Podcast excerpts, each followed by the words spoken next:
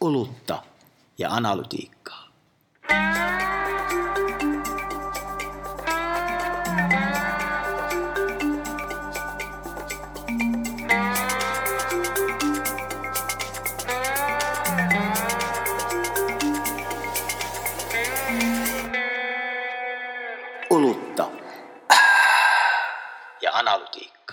Nyt on uniikki jakso luvassa nimittäin. Meillä on tänään asiantuntija vieras eli Minna Mustakallio, joka työskentelee AI and Impact liidinä liikkeenjohdon konsultointiyritys Unknownissa. Tervetuloa Minna. Kiitos, kiitos. Ja ennen kuin sukelletaan, sukelletaan syvemmälle aiheeseen, joka on siis vastuullisuus, tekoäly ja media, niin otamme hörpyt. Otetaan hörpyt tästä. Maljaileva tuote. Ai ai ai. Koska ei haluta alkoholisoida vierasta, niin nyt tota on holitonta. Poikkeuksellisesti. Tämmöistä vähän niin kuin, onko italialaista jaffaa kyseessä? Mehän ei siis mainosteta tiedoksi Kyllä, ei. Minnalle tässä. Kyllä, me. Ei ole kyllä paljon tarjouksia tullut. ei, ei ole kyllä ihan mahdottomia määriä. Hei tota, ja nyt sitten otetaan tarkempi esittely, niin kerro Minna, kuka olet ja mistä tulet? Yes, eli mä oon tosiaan Minna Mustakallio ja, ja niin kuin tuossa todettiin, niin työskentelen, työskentelen tämmöistä partnerina itse asiassa tällaisessa Annoon-nimisessä yrityksessä, jossa me ää, autetaan liikkeenjohtoa tekemään erilaisia päätöksiä ja, ja yritetään, yritetään löytää myös perusteita niille. Mun oma historia on sellainen, että, että on alkanut keskittyä tämmöisiin niin tekoälyn eettisiin kysymyksiin 2017 suurin piirtein. Mä olin silloin Futurisella töissä ja on ollut pitkään erilaisissa rooleissa nimenomaan niin digikehittämisen puolella. Että suurimman osa ajasta jonkunnäköisissä design- tai design-johtotehtävissä, mutta sitten käynyt myös tuotejohtamista kokeilemassa ja, ja kaikenlaista projektipäällikköintiä ja asiakaspäälliköintiä ja sen semmoista. Ja, ja mistä mä nyt kiinnostuin oli se, että, että että tavallaan se AI alkoi tulla sanana esiin ja sitten meilläkin oli niitä AI-projekteja ja sitten mä menin parin niistä vähän niin kuin ihmettelemään, että mitä, millaisia ovat AI-projektit, missä niin kuin data scientistit häärää ja sehän olikin vähän sellaista, että siellä se data scientist hääräsi suoraan business ownerin kanssa ja, ja sitten tehtiin jotain tosi kiintoisaa ja sitten sit designerina mulla ehkä siinä vaiheessa alkoi olla aika paljon kysymyksiä. Ei pelkästään siis niitä perinteisiä, että miksi me edes teemme tätä, onko tästä kenellekään hyötyä, mutta myös ihan semmoisia, että hetkinen, että tässä puhutaan nyt sellaisista asioista, että – että nämä voi olla, niin kuin, näistä voi kasvaa aika paljon isompia kysymyksiä, että täällä nämä on niin herkkiä asioita, nämä saattaa oikeasti muuttaa, muuttaa ihmisten elämää tietyissä use caseissa, ja sitten minua alkoi kiinnostaa data. Ja sitten rupesin sukeltaa siihen tavallaan siihen dataan ja, ja tekoälyn etiikkaan, eli käytännössä algoritmisen päätöksenteon ja sitten taas niin kuin datan käytön etiikkaa ja vastuullisuutta aika vahvasti siitä. Voisin kuvitella, että viime vuodet on ollut, viime ajat, jos ei vuodet kuitenkaan, niin tota, ChatGPT täytti juuri vuoden. Tässähän melkein päästiin täytekaku ääreen tänään, mutta on ollut varmaan tämänkin johdosta, onko ollut niin sanotusti kiireistä aikaa ihmiselle, joka pohtii tekoälyn etiikkaa. No on. Ja, ja siis tavallaan mä en just tänään vähän sanoinkin, että mä oikein tiedän, että vihaisinko mä vai rakastaisin chat GPTtä sen takia, että samaan aikaan, kun se on musta niin kuin käsittämätöntä pistää sellainen niin kuin siinä, sillä maturiteettiasteella oleva tuote yleensäkään markkinoille, koska siinä selkeästi oli niin kuin suurin ei ollut yhtään kysymystä kysytty, mitä vastuullisessa AI-kehityksessä pitäisi kysyä ennen kuin lähtee kehittämään. Mutta sitten taas toisaalta, koska he laittoi sen markkinoille, niin yhtäkkiä ihmiset oli silleen, että hetkinen, että nämä, nämä eettiset asiat voisikin olla silleen ja tämmöiset vastuullisuusasiat jollain tavalla relevantteja. Että se niin kuin herätti ihmiset tosi paljon ja yhtäkkiä sitten taas niin kuin tämä mun asiantuntemus ja se, mitä on tehty vuosikaudet, niin sitten taas niin nousikin arvoa arvaamattomaan. Et, et, en mä oikein tiedä. Mä oon vähän sille aidalle, että onko tämä niin hyvä vai huono juttu. niin, niin. Mutta tuosta tuli mieleen nopea anteeksi, mutta mä tiedän, että tä- tässä varmaan niin olisi paljon, mutta mun on ihan pakko kysyä. Jos saisit ollut siinä ChatGPT-julkaisussa, ja sit saisit ollut niin päivää ennen, ja saisit nostanut kädeltä, onko tämmöisiä asioita otettu huomioon, tai miten nämä asiat on otettu huomioon, niin mitä ne asiat olisi ollut, mitä olisi pitänyt ottaa huomioon? No jos lähdetään ihan semmoista perusjutuista niin kuin GDPR, jota ei selkeästi ollut millään tavalla otettu No. huomioon. Että No. olit, olit, ja no tekijänoikeudet luonnollisesti, ää, datan edustavuus, eli tavallaan se, että, että onko järkevää niin kuin, tavallaan markkinoida, tai itse asiassa eihän sitä markkinoitu, mutta se tuotiin tavallaan markkinoille sillä tavalla, että annettiin ihmisten itse päättää, mitä ne use caseit on. Mm. Ja se ei ole välttämättä oikeasti kauhean niin kuin vastuullista, jos ei heti alusta lähtien sano, että mihin use caseihin tämä yleensäkään on tarkoitettu, tämä, millä mm. logiikalla tämä toimii. Mm. Että tavallaan se jätettiin auki, annettiin vaan ihmisten käsiin niin kuin härveli ja sanottiin, että ha, ha, ha kokeilkaa. Ja sitten ihmiset, me ei luota ihmisiä eikä kenenkään pitäisi luottaa, niin, niin sittenhän me ollaan nyt tässä, että sitä käytetään niin kuin väärin tarkoituksiin ja sitten niin sit on ihan perushygiene tekee, että se niin kuin vuotaa dataa ja on käyttänyt jotain dataa, jossain joku sormet verille ja silmät vuotaen leivelöi sitä dataa, että, että tavallaan se koko koko semmoinen niin kuin, niin kuin AI, semmoinen niin systemaattinen putki, jossa mennään sitä datasta siihen, että miten sitä käytetään ja kehen se vaikuttaa, niin sitä ei ole selkeästi mietitty niin kuin yhtään. No sitten jos miettii tämmöistä pidempää jatkumoa, niin monet tutkijat korostaa, että tekoälyhän ei yhtäkkiä tähän pölähtänyt, vaan on niin kuin pitkää jatkumaa sinne jopa vuosikymmenin taakse. Yksi suomalainen tutkija viime viikolla totesi, että hän on tutkinut tekoälyä 30 vuotta, siis toistan 30 vuotta, eikä kukaan kuunnellut. Ketään ei kiinnostanut, näin hän sanoi. Ja nyt on sitten tilanne tämä, niin mitä ajatuksia tämä sinussa herättää ja miten se näkyy sun työssä? No lähinnä se, silleen, että ei voi enää avata LinkedInia, kun rupeaa oksettamaan. Mutta, tota, et onhan tämä hype aikamoista. Ja sitten tavallaan, kun kyllähän te tiedätte, niin kun hypemiehet on hypemiehiä, ihan, niin kuin se on ihan sama, mikä se aihe on. Niin Herra Jumala, että sitä niin kuin lenksutusta riittää. Et, et se on, joskus se on metaverse, joskus on muuten vaan digitalisaatio, joskus se on joku data-driven, sori Jaakko, ja, ja niin, kuin, niin poispäin. Et, ja big data, mikä milloinkin. Ja sitten ne aina ne samat myyntimiehet, josta yhtäkkiä on taas tämänkin alan eksperttejä, sitten ne on tuolla hypettämässä. Niin se on, niin kuin, se on raivostuttavaa.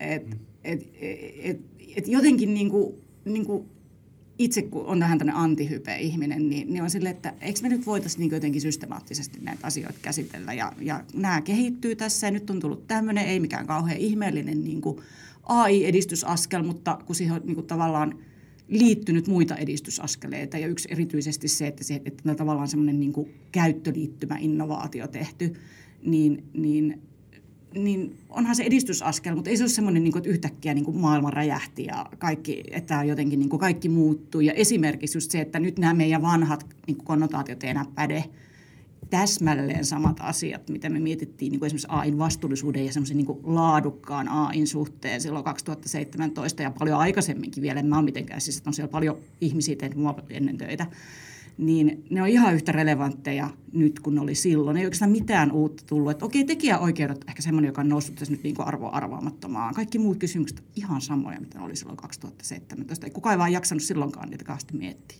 Mä oon huomannut LinkedInissä semmoinen uuden AI-tekijäoikeusbuumi nousu.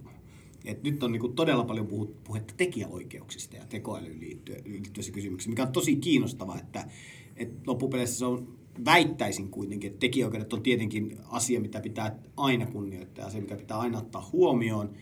Mutta kun mietitään niin kuin jotain kielimallia GPT-4, jotain suomen kieltä, niin eikö se ole melkein huonompi asia, että suomenkielistä aineistoa ei ole niissä kielimalleissa, siis semmoista laadukasta aineistoa, hyvää aineistoa, versus kun se, että mitä siellä nyt sitten on.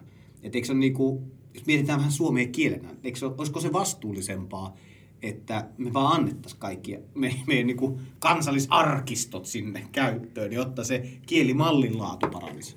No se, musta tuntuu, että niin kuin, nyt mennään sitten oikeasti näihin kuin eettisiin, vähän syvällisempiin kysymyksiin. Eli, eli, eli niin kuin, että jos me ajatellaan tolleen, niin fine, mutta sitten kun meillä on olemassa myös niin kuin yksittäisten ihmisten oikeuksia, ja se ei yleensä, niin kuin, kun me mitä nyt moraalikäsityksiä, niin, niin semmoinen niin utilitaarinen moraalikäsitys ei välttämättä ole se paras. Että mietitään, että, että koska tämä on kaikille hyväksi, menee aika sellainen kiinameiningiksi, että, että koska tämä on kaikille hyväksi, niin olisi kivempi kuin olisi suomenkielistäkin kontenttia siellä, niin meillä on oikeus talloa toisten, toisten ihmisten niin kuin tekijänoikeuksia. Varsinkin kun, kun me ajatellaan monesti tekijänoikeuksia, ja se on tietysti ihan tottakin, että on olemassa niin kuin, sellaisia tekijänoikeuksia aika sille yksisilmäisestikin puolustavia organisaatioita, mutta kyllä loppuviimeksi meidän pitää miettiä sitä ihmistä, joka sen teoksen on luonut ja mitä tämä kaikki tarkoittaa. Kyllähän tässä on tapahtunut niin, että aika silleen niin kuin sanotaan, että on iso poika mennyt ja ottanut pieneltä pojalta omena ja takaisin sitä ei enää saa. hyvä, hyvä viittaus myös erääseen alusta jättiin. Mutta hei, onko tässä samaa vähän logiikkaa kuin journalistinen media erityisesti hän on, on niin kuin siitä lähtien, kun some yleistyi, niin tasapainoillut sen kanssa, että voiko, voiko esimerkiksi uutismedia tehdä someen sisältöä, koska silloin valta siirtyy sinne. Ne, jotka siellä on, niin perustelee sitä sillä, että tota, jos siellä ei ole luotettavaa tietoa, niin sitten se ei ole missään. Mutta sitten taas on tämä vastakkainen perustelu, niin kuin, että antaako opetusaineistot kaikkien käyttöön vai ei, niin, niin loppuuko tämä väittely niin kuin koskaan? Vai onko tämä uusi väittely, että tietyllä tavalla? Miten se... No mä oon silleen, silleen optimisti, että mun mielestä nämä asiat ihan oikeasti voisi yhdistää. Et mä en, niin kuin, mun on vähän vaikea joskus myöskin ymmärtää, että et miksei tästä olisi löydy, löyty semmoista mekanismia kultaista keskitietä. Et musta tämmöinen niin kauhean binäärinen keskustelu siitä, että kaikki on joko, joko niin kuin niistä ei makseta mitään eikä kunnioiteta niitä tekijäoikeuksia tai sitten niin kuin, niin kuin tavallaan mitään ei pystytä tekemään tyyppisesti. Niin, niin sehän on vähän semmoinen luomalla luotu vastakkainasettelu ja kyllä syyttävä sormi ehkä osoittaa näitä teknologiafirmoja kohtaan. Niillä on tapana tehdä tämmöistä, että ne on aina silleen huutaa, että mutta kun innovaatio siinä vaiheessa, kun pitäisi jostain maksaa Tuo leikataan alkuun. kyllä, kyllä. Toi, toi on hyvä pointti. Mä itse, itse mietin tota kans, että et vastuullisuus, mä itse ollut kanssa tekoälykehityksessä mukana niin kuin 2016-2007 tota, vetänyt ke- tekoälykehitystiimejä. Ja me, meillä oli, mä muistan, mä kaivoin just meidän AI-eettiset pelisäännöt, ää, tota, mitkä me tehtiin joskus vuonna 2018, koska me, mä muistan, silloin oli ainakin Suomessakin oli jonkinnäköinen hype tästä teemasta. Mutta tämä vastuullisuus ehkä niinku, mun mielestä tämmöisenä holistisempana käsitteenä, se on jotenkin tullut nyt ihan uudestaan. Ehkä tuo hyvä vertaus oli se ChatGPT. Yhtäkkiä kun se tuli kaikkien silmistä, poistui se kynnys, että luodaksesi tai hyödyntääksesi tekoäly, sä et tarvii enää niinku armeijaa, insinöörejä, vaan se, että sä tai data scientisteja tai engineerejä, että vaan sä pystyt sitä aika itse tekemään. Sä itsekin huomaat sitä, että ehkä tämä ei olekaan niin kuin cool käyttää tätä ihan kaikkeen. Mm. Ja tota, mutta mut siis samaan aikaan mietin sitä, että eikö vastuullisuus niin kuin muutenkin tullut vähän tämmöisenä niin kuin vaateena yrityksille. Et eihän pelkästään tästä syystä voi olla, että miksi mekin tästä tänään, tänään, tänään jutellaan. Viittaatko direktiiviin ja muihin niin kuin tämmöisiin Viittaan, lakivaateisiin, vai mihin viittaa? viittaan myös toisin sanoen siihen, että mitä innovaatiosektorilla monesti innotaan, eli regulaatioon. Ahaa. Eikö vastuullisuus tullut myös direktiivinä meille? Öö, no siihen liittyen siis tota, voisin kysyäkin, jotta me emme juttele keskenämme, niin, niin tota, mitä sä ajattelet tästä ää, tällaisten niin kuin, esimerkiksi digipalveluiden, digipalveluiden tota, hiilijalanjäljestä, kun tästä näkee aika usein väittelyä esimerkiksi suoratoistopalvelujen osalta, että, että tota, niillä on niin kuin valtavan negatiivinen hiilijalanjälki ja sitten ruvetaan riitelemään niistä laskelmista, että ei tuo nyt ihan pidä paikkansa ja muuta. Mutta ainakin maalaisjärki sanoo, että jotenkin tämä pitäisi huomioida ja varsinkin sitten tekoälyn kanssa, kun tehdään asioita, niin tota, miten sun mielestä pitäisi ajatella niin kuin tällaisten digipalveluiden ympäristövastuuta laajemmin? No ihan samalla kuin muutenkin, niin varmaan, varmaan se sellainen tylsä vastaus on se, että kun niitä aletaan mittaamaan ja kehitetään, siis vaikka ne nyt ei olisi, vaikka olisi niin kuin kolme eri mittaria, jotka on vähän erilaisia, mutta kyllähän nyt suurin piirtein niin kuin tiedetään, että et, et millaisia ne vaikutukset on. Et näitä eksternaliteetteja nyt on ollut aina ja niitä pitäisi vaan, niin pitäisi vaan suhtautua suht vakavasti. Et se on vähän niin kuin tylsää, mutta sitten kun niitä opitaan mittaamaan ja se tuodaan vaikka osaksi ITtä, se mittaaminen, niin kuin ihan niin kuin infra-ITtä, niin se on, se on varmaan se iso juttu oikeasti. Ja sitten siihen voi sitoutua myöskin tämä AIin käyttämä, käyttämä tota, esimerkiksi sähkökapasiteetti ja sitten taas toisaalta, toisaalta niin kuin esimerkiksi vesi. Siis mä on nyt tässä mua on opetettu, että esimerkiksi niin kuin veden kulutus datacenterillä on jotain aivan niin kuin käsittämätöntä. Et, et nämä, nämä ei ole mitään ihan pienet. Olikohan se silleen, että 20 prosenttia niin kuin, ä, energiankulutuksesta menee niin kuin erilaiseen digihommeliin nykyään, mikä on ihan älyttömän paljon. Et ei, ole, et, et ei voi sanoa, että nyt nyt niin kuin puhutaan enää mistään ihan niin kuin pikkujutuista. Että, tota, et, et siellä, pitäisi, siellä vaaditaan niin semmoista niin insinööri varmaan niin kuin innovaatioita, joo, mutta onhan se ihan niin kuin insinööri, ei sit niitä ole mietitty. Et, et, et, et kun kysyy joltain IT-päälliköltä, niin niitä on tuskastunut ilme, koska siis ei näitä asioita ole mitattu, niin niitä ei myöskään voi helposti parantaa. Sitten kun niitä ruvetaan mittaamaan, niin sitten se joutuu juoksemaan 30 erilaista IT-vendoria läpi ja kysymään, että no miten nämä menee teidän niin kuin, ympäristövaikutukset, miten paljon teillä menee sähköä ja miten voisitteko te tarjota meille niin kuin, tiedätkö, sähköpihimpiä hommeita. Ja jos mennään taas AI, niin ehkä se kysymys onkin se, että, että kun me kehitetään, että tavallaan just se, että kun kehitetään uutta ja vähän niin kuin sotketaan sitä insinööriuuskehittämistä siihen, että ollaan tekemässä tiedettä, mitä ei olla tekemässä, vaan ollaan tekemässä bisnestä. Ja sitten käytetään siihen aivan niin kuin holtittomat määrät energiaa, niin kuin, niin kuin just noiden yleisten äh, isojen kielimallien kouluttamiseen ja sitten niiden käyttämiseen vielä enemmän. Jolloin me päädytään siihen, että kouluttamiseen, me tehdään niin kuin haaskaavia kielimalleja ja sen lisäksi ne haaskaa niin kuin niin kuin siinä vaiheessa, kun niitä koulutetaan, niin sitten ne vielä haaskaa siinä vaiheessa, kun sanotaan, että käyttäkää tätä kaikkea, että käy, kysykää siltä, että milloin mun tarvitsee käydä vessassa suurin piirtein kilkuti kolkoti. Tai että, niin kuin, että voisiko mun LinkedIn-postauksesta tehdä paremmin, jotta jonkun toisen joku, joku äh, LinkedIn crawler äh, GPT voisi sitten katsoa, että se on hieno. Et, et kyllä, kyllä mä oon vähän niin kuin, ne ihmisnä, niin kuin ihmisyyden näkökulmasta, mulla on vähän niin kuin paha olo välillä.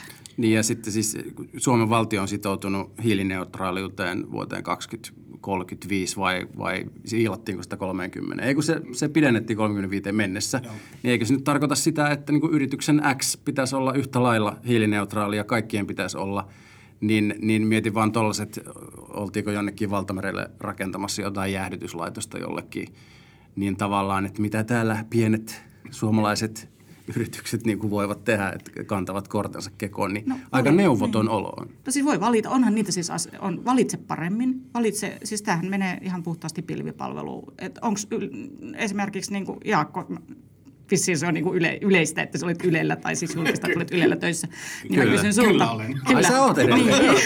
niin, niin, tota, niin kuin, onks, on, onko Yle esimerkiksi kysynyt niin kuin erilaisilta pilvipalveluilta, että millä tavalla, niin kuin, uh, mitä vaihtoehtoja teillä on, miten paljon teidän niin kuin pilvipalvelut vie energiaa ja miten me voitaisiin optimoida sitä asiakkaana, niin onkohan sellaista kysymystä tehty?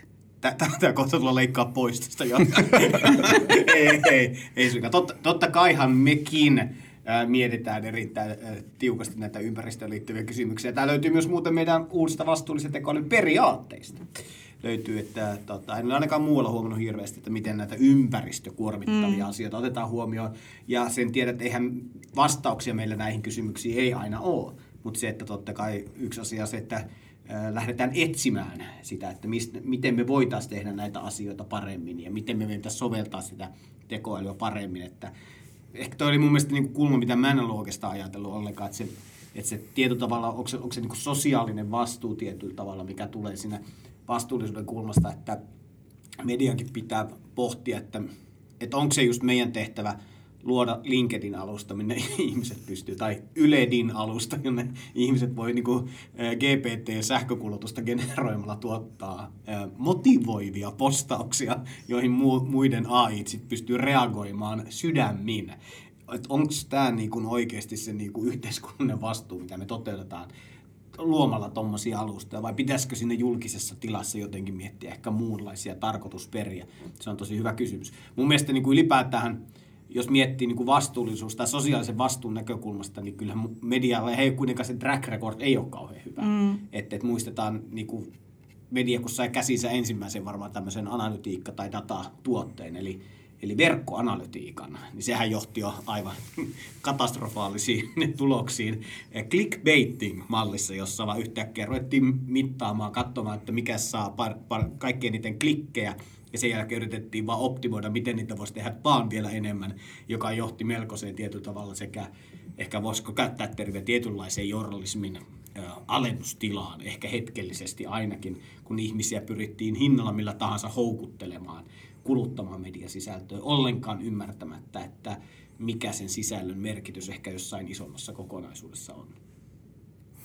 Tota, ennen kuin puhuttiin vastuullisesta tekoälystä, niin aika paljon puhuttiin vastuullisista algoritmeista, joilla haluttiin, niin kuin, ainakin nä, ehkä tässä meidän kuplassa, haluttiin niin kuin erottua siinä, että, että jossain olisi joku toimija, joka tekee sellaisia algoritmeja, joka ei niin kuin ruoki esimerkiksi niin kuin ääripäitä ja niin kuin, eikä näytä sitä pelkästään, mikä niin kuin vetää ja näin poispäin, niin mitä ajattelet sanaparista vastuullinen algoritmi? Voiko algoritmi olla vastuullinen?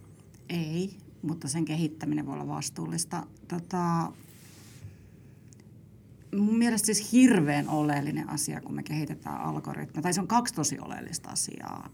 Yksi on se, että et, et me ymmärretään, että se algoritmi, mitä se tekee, se kaivaa dataa ja se optimoi jotain, niin sitten meidän täytyy ymmärtää, että kun me laitetaan se optimoimaan jotain, niin mitä se ei optimoi ja sitten taas, niin kuin, että mitä siitä voi seurata, että se optimoi. Että tavallaan niin täytyy niin kuin miettiä sitä, niin kuin, tavallaan niin kuin miettiä, mitä tästä voi seurata.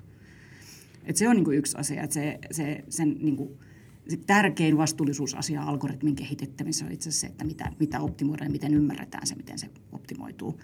Ja tota, toinen ehkä sellainen äh, tietyllä tavalla tosi tärkeä asia on, on sit se, että et, et se algoritmi yksin ei tee yhtään mitään, vaan itse asiassa niin kuin se algoritmin vastuullisuus on tosi paljon kiinni siitä, että millaista dataa se käyttää.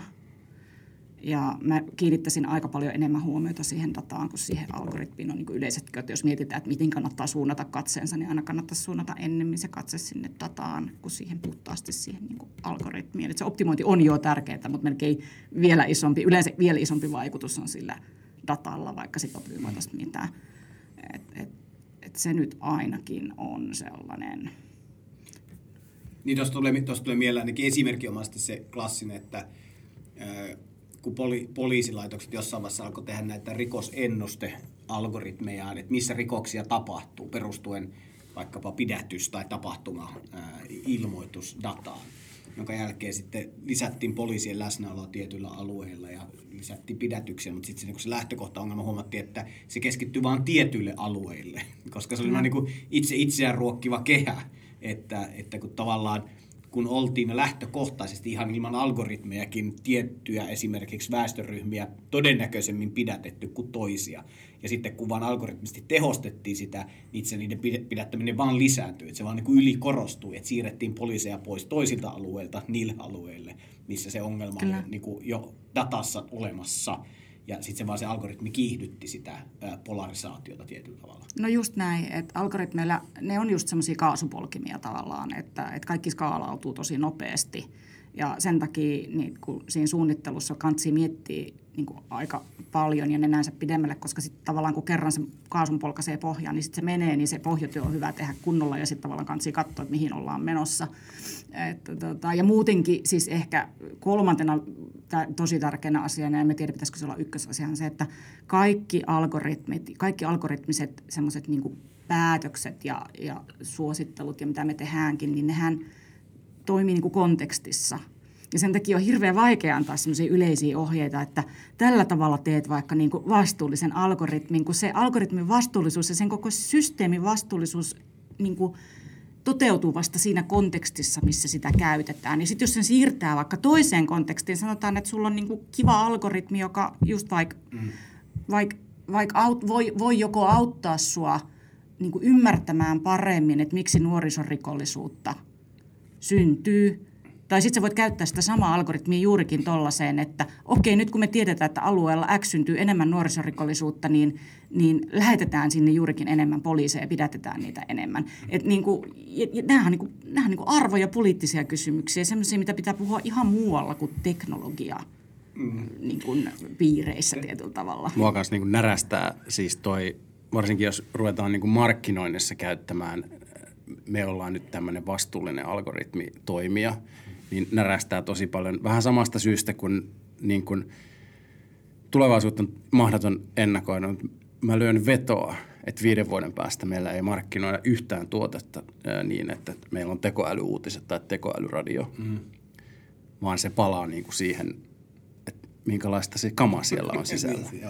Niin tässä on vähän niin kuin sama, että se vastuullisen algoritmin niin kuin soihtu, niin se sammuu kyllä aika nopeasti, koska siis jotkut muuthan sen päättää, että onko se vastuullinen vai ei. Niin ja se, se, me. niin ja se sosiaalinen vastuuhan toteutuu toisaalta sitten sen niin kuin tuotteen kautta tai sen lopputuotteen kautta, minkä se algoritmi tekee tai suoltaa. Että jos me ajatellaan vaikka, tämä, tämä oli, mikä se oli hyvä se markkinointitermi, oli se tsunami of crap, joka tämän esimerkiksi coming!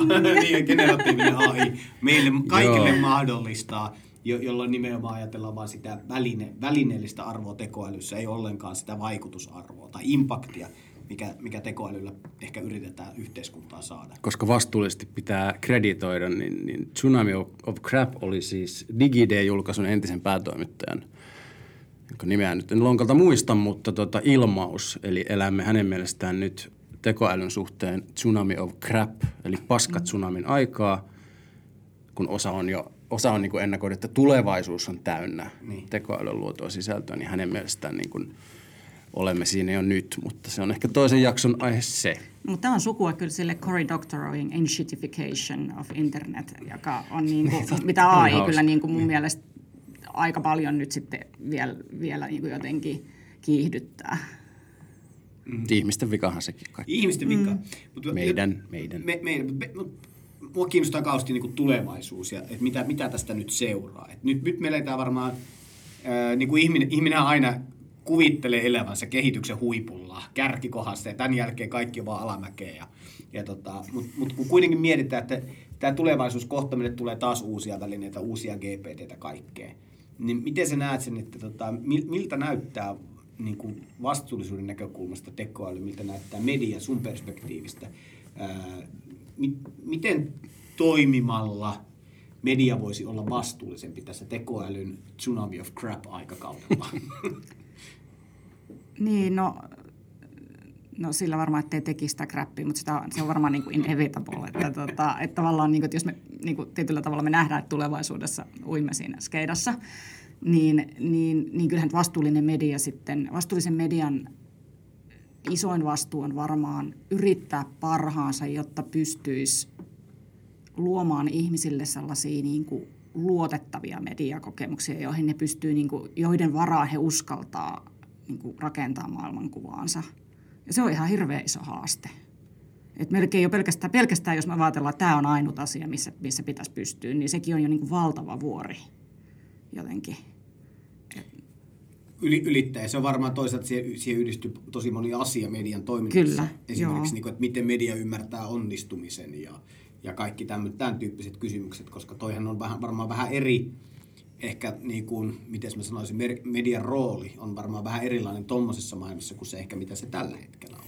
Ja pystyy toimimaan yhdessä sen sijaan, että, että esimerkiksi riitelisi keskenään. Niin No, aika esimerkiksi- olen, ainakin tämmöisessä pienessä kielimarkkinassa niin kuin me. Mm, joo, kyllä, kyllä. Varmaan just tollainen, tollainen yhteistyö olisi niin kuin, no se on varmaan pakkokin, koska, koska tosiaan niin, siis mun näkemys on se, että, että teknologiatoimijat on tähän mennessä syönyt niin kuin tosi monia aloja sillä tavalla, että ne on niin kuin tunkenut sinne ja sitten ne niin kuin tavallaan teknologiatoimijat, jotka tekee minun mielestäni asioita yleensä sillä alalla huonommin, ne huonontaa sitä oikeasti sitä niin kuin, sitä niin kuin ihmisten oikeaa asiakaskokemusta ja sellaista, sellaista niin kuin, en mä tiedä, jos tämä oli vähän niin kuin runollista, mutta ihan oikeasti musta tuntuu, kun ihmiskunta niin kuin taantuu sitä kautta helposti, kun joku teknologia niin kuin nielaisee jonkun alan ja rupeaa tekemään sitä, niin, niin, niin nyt niin medialle voi käyppiä ihan samalla tavalla, tai siis olisi jo vähän niin kuin käymässä. Mm. Et, et kuka hallitsee, kuka loppujen lopuksi niin kuin päättää, mitä me nähdään. Onko se oikeasti sitten silleen, että teknologiat tästä niin kuin tästä ikuisuuteen tulee päättämään, että mit, mitä mediaa mä näen, mitä mediaa mä kulutan, millä mä perustan mun, mun niin kuin mielipiteet. Mm. Niin mä en haluaisi sitä. Mulla on, mä, oon tosi, mä oon epäluuloinen siis kaikki tek, mul- kaikilla tekijöillä, jotka tässä AI-humpassakin on mukana, on niin todella huono track record näissä asioissa. Mm. Ja musta se on jotenkin pelottavaa, että ihmiset ei niin tajua, miten huonosti track record on, ja että me tehdään, tehdään ihan samaa asiaa kuin me on tehty vaikka sosiaalisen median kanssa. Kävellään ihan täsmälleen samaa polkua. Mm. Ja sitten samaan aikaan mä itse, itsehän niin siis pidän A, niin tekoälystä, ja siis niin kuin, mulla on vaan sellainen olo, että, että, että niin tavallaan me ei oteta sitä high road, missä sitä tavallaan käytetään niin fiksusti ja järkevästi ja otetaan ihmiset mukaan ja punnitaan näitä asioita ja ollaan niin mindful. niin me ei oikein tunnuta ottamaan sitä, vaan me mennään sitä low roadia, jossa tehdään vaan kaikki silleen niin rahaa, rahaa, rahaa ja sotketaan ja huseerataan ja, ja tehdään vähän juosten kusten. Niin, niin mä oon niin toisaalta niin toiveikas, mutta toisaalta mä vähän, vähän masentaa Hei, tota, kello raksuttaa sen verran, että ennen kuin kiitetään Minnaa, niin muistutetaan, että tekoälyn ansiota on tämä jakso, koska meidän oluttaja-analytiikkaa oma ChatGPT-kikkare ilmoitti, että vastuullisuus on aihepiiri, jota me emme ole käsitelleet vielä. Neljä vuotta ollaan tätä tehty. Niin tässä oli nyt ensimmäinen siihen liittyvä Eikö tämä nyt jakso. hoidettu? Eikö tämä nyt Tää- niin? Itse, seuraavaksi itse asiaan. Saanko mä sanoa yhden positiivisen loppukaneetin? No, ole kun hyvä. nyt tässä on haukuttu kauheasti kaikkia, niin, niin, niin se, mikä mun mielestä olisi niin hyvä ymmärtää, on, että markkinoilla on paljon myös toimijoita, jotka pystyis, ja niin kuin, että tätä asiaa pystyisi tekemään myös vastuullisesti. Siellä on Hugging Face ja tämmöiset, jotka ainakin edes yrittää.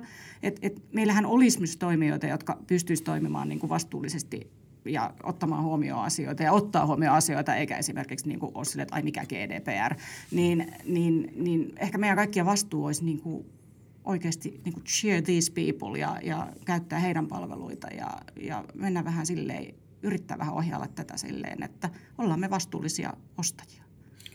Hyvä. Tähän hyvä päättää. Kiitos. Kiitos Minna, kiitos kuulijat ja ensi jakso. Hei hei.